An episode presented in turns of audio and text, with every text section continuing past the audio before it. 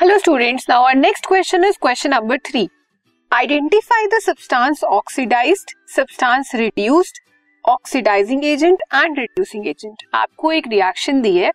उस रिएक्शन में आपको ये बताना है, कौन सा सब्सटेंस आपका ऑक्सीडाइज हुआ है, कौन सा रिड्यूस हुआ है और कौन ऑक्सीडाइजिंग एजेंट है और कौन रिड्यूसिंग एजेंट है। अब सबसे पहले तो आपको ये पता होना चाहिए रिडक्शन और ऑक्सीडेशन क्या होती है। अगर हम ऑक्सीजन एटम की टर्म्स में बात करें जहाँ पे हमारा ऑक्सीजन एटम ऐड हो गया, वो हमारी ऑक्सीडेशन होगी और जहाँ से रिमूव हो गया, वो हमारी रिडक्शन होगी।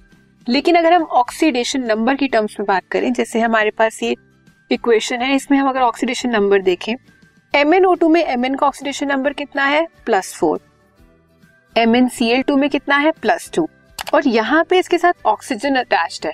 और यहाँ पे ऑक्सीजन अटैच नहीं है। तो क्या हुआ? रिमूवल ऑफ़ ऑक्सीजन तो ये कौन सा प्रोसेस हुआ? रिडक्शन का। सो एम एन की क्या हो गई? रिडक्शन हो गई। अब ऑक्सीडेशन क्या होगी? जहाँ पे हमारा ऑक्सीजन ऐड हो जाएगा या हाइड्रोजन रिमूव हो जाएगा। तो ये एच था। एच में हाइड्रोजन है और क्लोरीन है। यहाँ से हमारा हाइड्रोजन रिमूव हो गया। सिर्फ़ क्लोरीन रह गया। तो क्या हो गई हमारी? ऑक्सीडेशन जो सब्सटेंस हमारा ऑक्सीडाइज होता है या जिसकी ऑक्सीडेशन होती है, वो क्या होता है? रिड्यूसिंग एजेंट तो रिड्यूसिंग एजेंट क्या हुआ हमारा? एच क्यों? क्योंकि इसकी ऑक्सीडेशन हो रही है। इसमें से हाइड्रोजन रिमूव हो रहा है। और जो हमारा सब्सटेंस रिड्यूस होगा, वो क्या होगा? ऑक्सीडाइजिंग एजेंट ऑक्सीडाइजिंग एजेंट कौन सा हुआ हमारा? एम एन ठीक है? तो जो सब्सटेंस में से आपका ऑक्सीजन रिमूव हो रहा है, या ऑक्सीजन ऐड हो रहा है। जब ऑक्सीजन रिमूव होगा तो वो रिडक्शन है।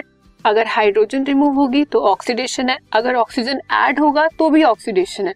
और जो हमारा ऑक्सीडेशन करता है, वो क्या होता है? रिड्यूसिंग एजेंट और जो रिडक्शन करता है, वो क्या होता है? Oxidising agent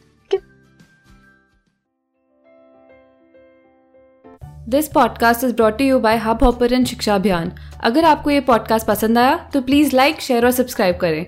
और वीडियो क्लासेस के लिए शिक्षा अभियान के यूट्यूब चैनल पर जाएँ।